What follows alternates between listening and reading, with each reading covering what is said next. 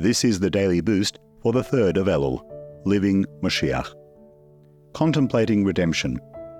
Generally, the month of Elul is a time of stock-taking and self-examination regarding our divine service and our mission in life. At this time, we must pay particular attention to the redemption because this is the completion of all our lives' work.